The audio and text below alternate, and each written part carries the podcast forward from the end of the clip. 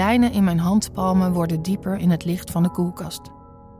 Ik ruik vaag de geur van vlees, trek aan het plastic laadje, duw het weer dicht omdat het leeg is en schrijf op een briefje: handcrème, leverworst, salami.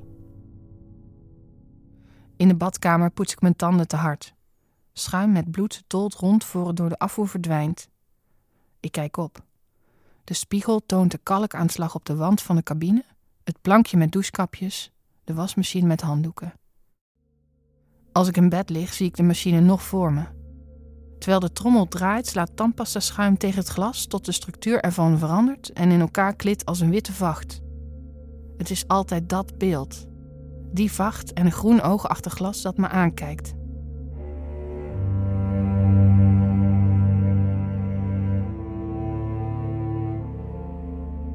Beneden gaat de voordeur open, de brievenbus kleppert. Het ritueel volgt. De overbodige aankondiging van mijn huisgenoot dat ze thuis is. TV aan, tv uit, trap op, douche aan, douche uit. Het dichtklappen van de wasmachinedeur, korrels geklonterd poeder op de grond, geruis van water dat toestroomt door de leidingen. Als de machine begint te draaien, hoor ik het geplof van de inhoud en gekras tegen glas. Ik val in slaap.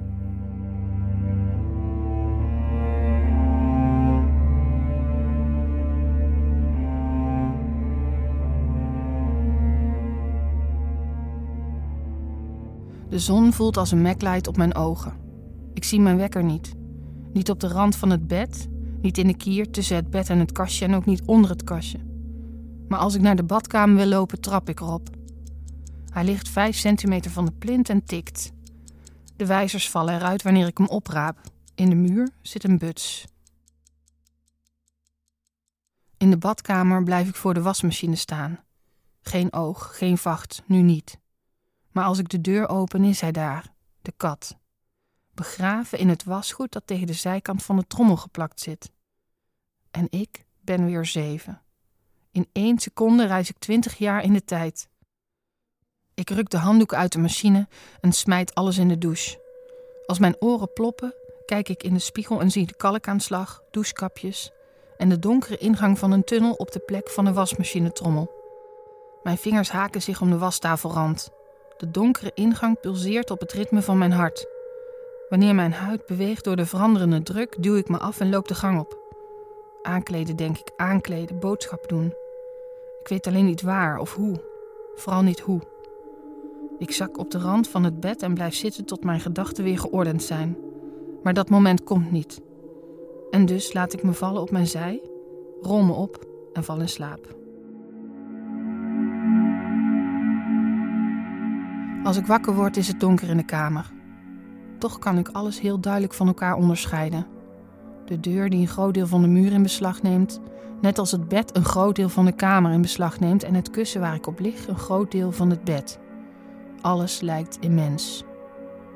Dan hoor ik het, een gerinkel. Zonder dat ik het wil, rol ik uit bed. Mijn nachthemd sleept over de vloerplanken. Achter de deur van de badkamer klinkt het geluid van een belletje en ik wil niet, maar ik moet er naartoe.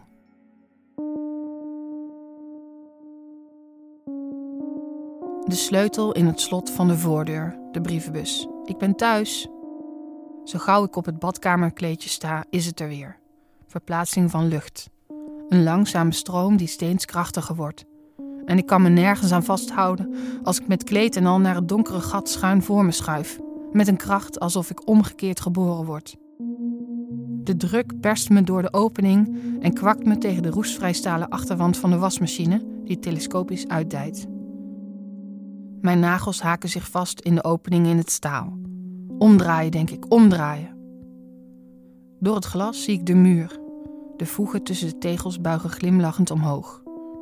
Ik hoor de koelkastdeur opengaan, dichtgaan Voetstappen op de trap, de douchecabine, nat badstof kletsen, knieën knoepen. Het wordt donker. Handdoeken duwen me opnieuw tegen de achterwand, persen de lucht uit mijn longen. Mijn nagels schieten uit. Eén breekt af terwijl ik krab en vecht. Ik zie niets meer, ruik alleen, hoor alleen.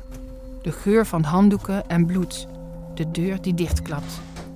En dan een klik. Ik verstijf als ik het hoor de zuigende werking van een machine, de voortstuwing van acties en consequenties. Ik ben zeven en stop de kat in een wasmachine. Hij heeft me gekrapt, ik haat hem. Als de deur dichtklapt, heb ik spijt. Maar ik krijg hem niet meer open, hoe ik ook op de knoppen ram.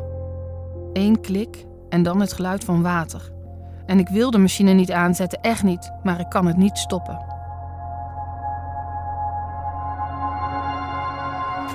Bij de eerste waterval zoek ik houvast. Bij de tweede proef ik zeep.